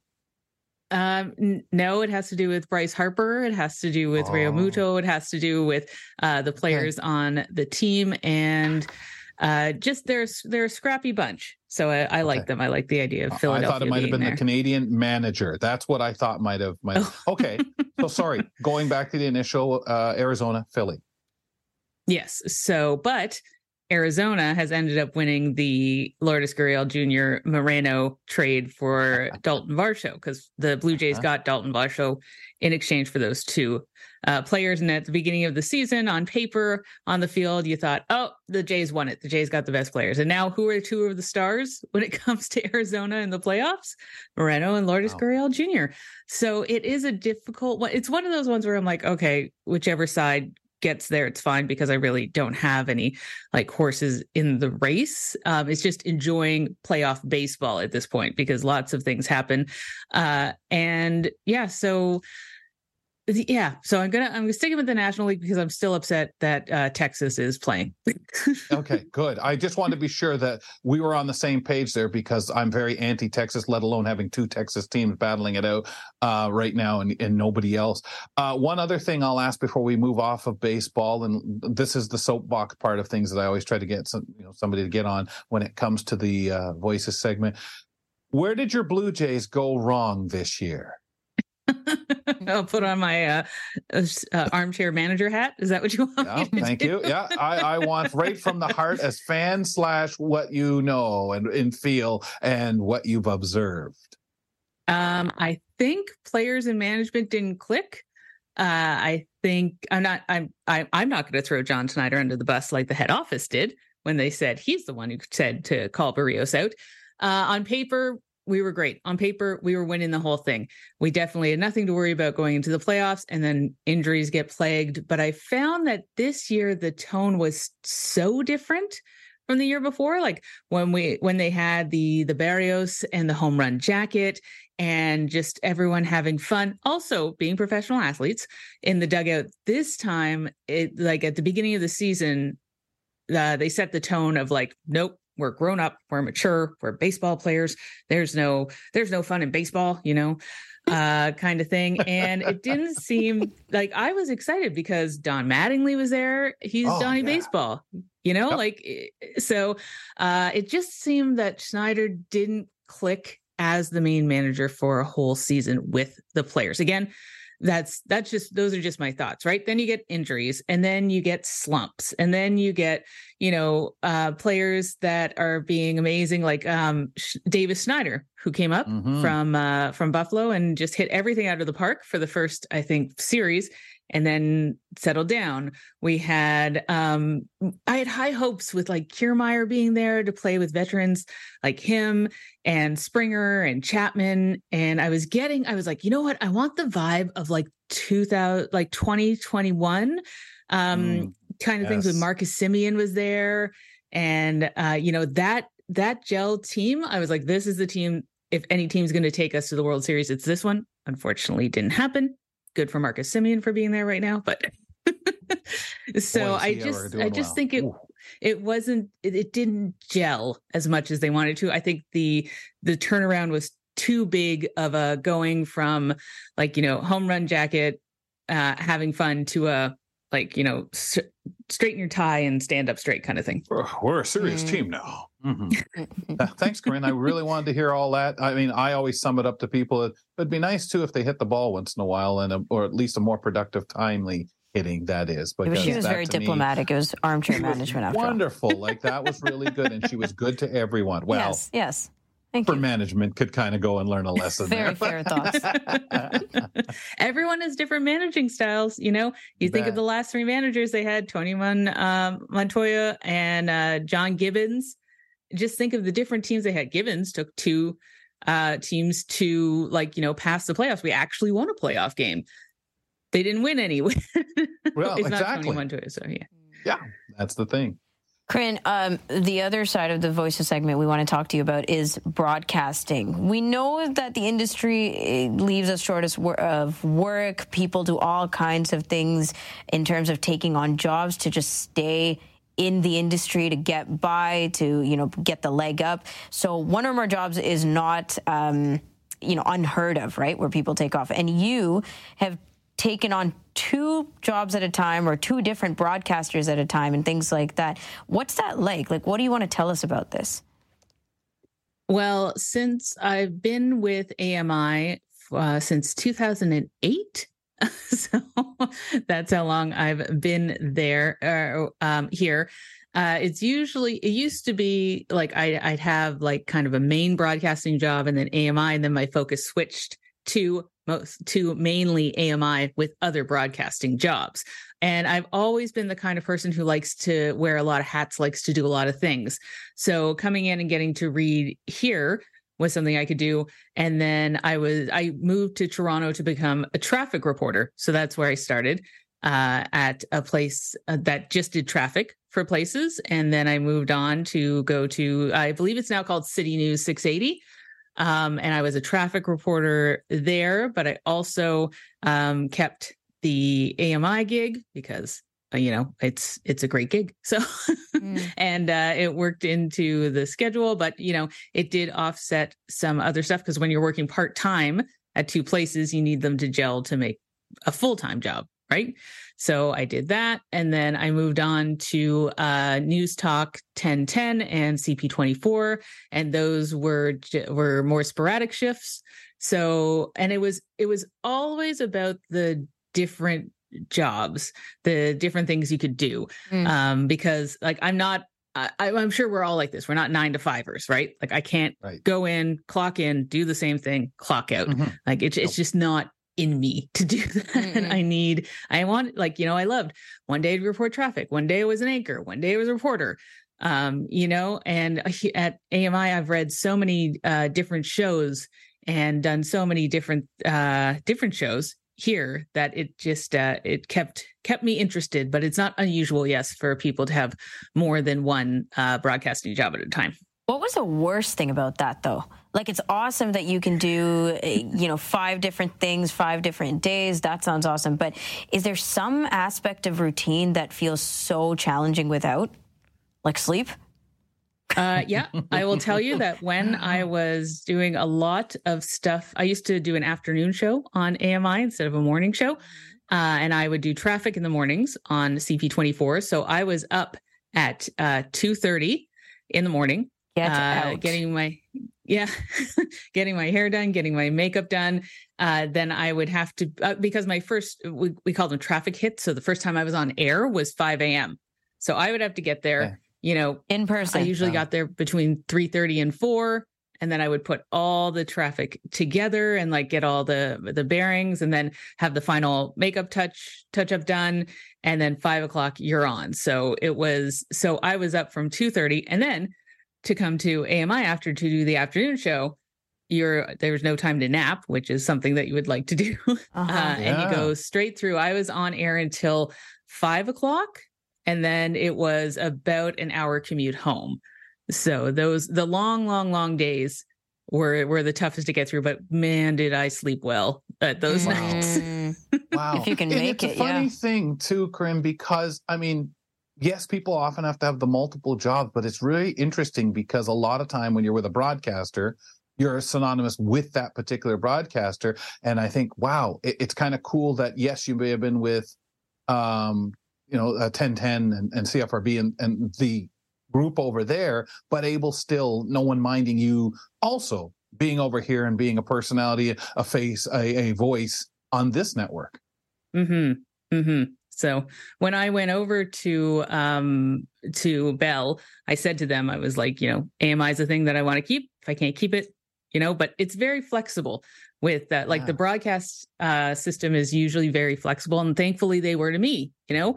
And I I didn't have like a set shift at uh, at Bell at News Talk and CP24. I was like their like pretty much their main fill in person for news and traffic. So it wasn't as though um, like I was someone who was familiar on the network, but uh, not someone whose like main main thing was like I do you know let's yeah. for an example i do traffic from noon till seven which wasn't me so uh, mm-hmm. it was easy enough to um, keep with ami and then uh, have those as fill-in shifts yeah and i remember as like a kid when i'd watch stuff or listen to stuff i loved it hey that's the same person that does you know i always thought because right. i noticed those things and they were really cool um and you were originally like you said with what was that skywards traffic is that what that was Mm-hmm. That what? Yeah, that's what I thought. Okay, I remember I, that, where they did all. You guys did traffic for places all over Ontario. Yes. So yeah, I was, right. and it was the time before uh like Google Maps really got going. So yeah. I still wow. have my map book. I still have my paper map book that has uh, sticky notes all through it to say like where certain major routes and everything are. wow. Oh man. Um talk to us about I'm kind of curious of the comparison in a crazy newsroom like 680 and how that how that works at your desk and jumping over to you know to, to you to you going back to somebody else um, versus to the TV portion, which I'm assuming when you were over on the TV uh, over at CFRB on on um, you know, doing things over at Bell, you still had your same location desk that you worked from, did everything from, and then did your hits from. Is is that right at both locations? Yes. Yeah. Wow. So what's, the what's it like? The move the moving parts that I experienced at uh, 680 are are very are are grand for lack of a better word right? You have your editor you have an audio editor you you're writing scripts you have your reporters out there you have your weather person your traffic person your business person your sports person. So there's lots of uh, elements to be put together and when I was there, and I'm sure it's the same thing, we work as a team and everyone knows that you work as a team. News is always changing, I believe mm. is one of their taglines. Mm-hmm, so, mm-hmm. and that's, that's how you do it. And it's a well-oiled machine. Like, um, they, they know what they're doing. They've got a format and it's fun to work in there because you know, know where you can fit in in the format. Also, it's live 24 hours a day. So you can break in like literally break in with news anytime you need mm. to. It's not a like a cycle of things that you have to like wait until you can, oh, we're not live until 6 a.m. No, there's anytime there's breaking news, you're on there. So it was it, it was fun to have like a lot of hands on on deck to help and getting to see how everything else worked. When uh moving to CP24 to do traffic, I I was the traffic place. Like, you know, I took calls from uh, listeners and um,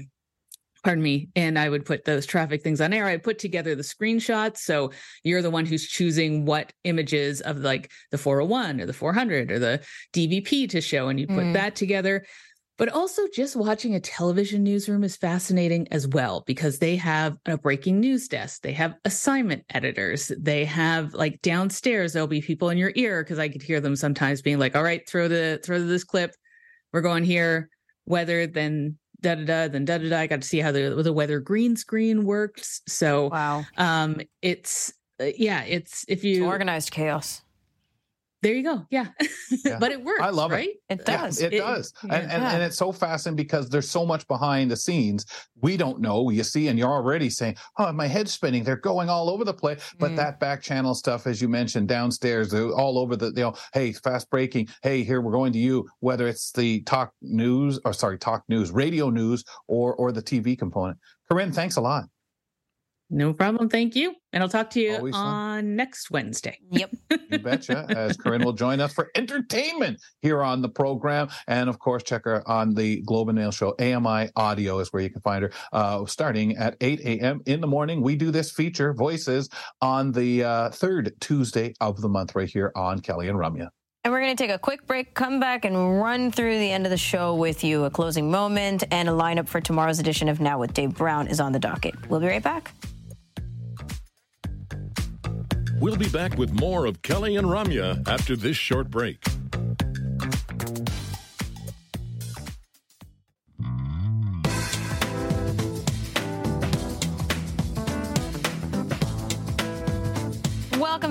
Thanks for sticking around. I say this because we're about to wrap in a few minutes. The show is on its way out. But before we go, we got to get through some things with you, starting with Now with Dave Brown. The Wednesday morning edition at 9 a.m. Eastern Time is available to you on AMI TV live weekdays, and the Wednesday morning edition includes. The Invisible Artist Carnival is making its way across Nova Scotia. The Performance Art Collective, Other Hearts, will tell you all about it. Shiny Saravanamuthu uh, describes some emerging trends this fall. And Emily Shevers will share her experience with visual fatigue tomorrow, starting at 9 a.m. Eastern Time on AMI TV. Some events, some personal experiences, and lots Mm-hmm. of contributions and conversations coming your way at 9 a.m. Eastern Time. Uh, also, Now with Dave Brown is available on podcasts, so you can check him out wherever you listen to pods. And you can do the same with Kelly and Ramya. We have full shows available to you daily, and we have our segments posted out separately as well. So we like to end and wrap with a closing moment. I go through these weird fun facts. I have so many uh, different tabs open all the time. Just be like, what fun fact are we going to discuss today? And so I thought we would go with wasabi. I'm a fan of sushi, and so are you, Kels. Uh, wasabi, most wasabi paste that we have with sushi is not real wasabi at all. are you shocked?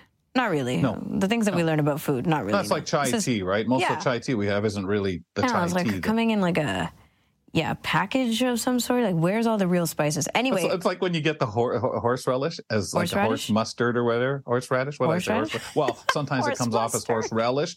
Well, some, no, yeah, but they do squeeze it out as horse mustard. Almost. You know, Yeah, you no. go some places, there's no bits in it. Mm-mm. Anyway, It's like, yeah, relish and all that stuff. So wasabi is expensive. So most companies use horseradish instead, exactly what you said. And they say real wasabi is actually milder than what you've been getting with your sushi. Um, that may have made me like horseradish or wasabi a bit better instead of this really intense stuff that we get and I accidentally chew on all the time. But wasabi and horseradish, if you're wondering about the comparison, are different plants from the same family. Most of the so-called wasabi uh, sold outside of, or sometimes even within Japan, is simply regular horseradish root cut with green food coloring and quote other things. Other things is what concerns most of us, but the green food coloring, we're not surprised at all. Fake might products. contain. Product, fake products, exactly. Uh, let's talk about tomorrow's lineup real quick. Uh, join us at 2 p.m. Eastern Time for tomorrow's edition, where we're talking about audio describer JJ Hunt and his trip to Cappadocia, Turkey. Lots of great landscapes to talk about there. Greg David stops by to talk about five Halloween themed TV shows or movies to check out. We're looking forward to all of it. Talk to you at 2 p.m. Eastern Time.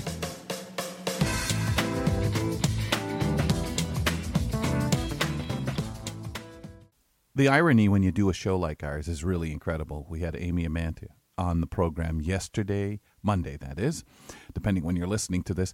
Uh, we had Grant Hardy and we had Carol Yapel, our community reporter. It was interesting for me because just these little things you find with the show when you get a crazy little theme like that, all of them out in British Columbia. Now, we'll often open the door for a topic. Sometimes it happens at the top of the show, sometimes it grows within the show and maybe we're asking a particular question of people. Hey, well, you know, what's your favorite cereal or, or, or something like that. For some reason, we get on that. Sometimes a contributor brings that to us, sometimes not. We, we were giggling at Edmonton, uh, Alberta being the fastest speaking city in Canada. And we're going to look into that a little bit. Maybe bring someone on to talk about that at some point. Maybe we've done as much as we can. But you, you kind of have those themes that may be subtle little jokes through the show about it, or you ask people the questions. And a lot of that is unscripted, folks. It, you know, we might in our pre-show meeting say, "Hey, we can get on this, or maybe we'll carry this through the show a little bit." Sure, but a lot of time we get talking and one of us says something that makes us say, hey, you know what? Let's carry that on a little further. Or somebody comes on who is standing in the wings waiting to come on board, one of our contributors, and they say, you know, you guys were talking about this, and I, oh, wow. It's amazing. And it's one of those things you get instantaneously with live. Greg David sends us a message saying, hey, Edmonton, they're the fastest speaking city in Canada. Oh, well, where do we go from there? Well, let's see what other little tidbits we have. Let's see if we get a story out of that. And, you know, you th- expect stuff like that maybe in Cut for Time or on our Thursday roundtable or, or sometimes when Grant brings some of the stuff that we talk about with him uh, in, in our headlines. But it comes out of anywhere. Uh, a lot of time, nutrition. Uh, any of our food talks, of course, will carry stuff on from there because Marion brings so much it is incredible to do a show like ours because we're all over the map as it is. And then you have these different things that pop up. We carry them through a show and, and usually try to get rid of them. The key is knowing when to say that's enough. We've we've flogged that for a while. Let's leave it. Um, and sometimes you just you have to because you know the audience may not find it as enrichingly enjoyable or funny as you do. So sometimes we hit on that and we know, all right, ah, done with that, leave it. Other times we need your indulgence as we beat it down too much and you're screaming at telling us, quit it. Hi, I'm Stephen Scott. Join me every day for Double Tap. It's a show where we occasionally talk about technology for blind and partially sighted people. You'll find us wherever you get your podcasts.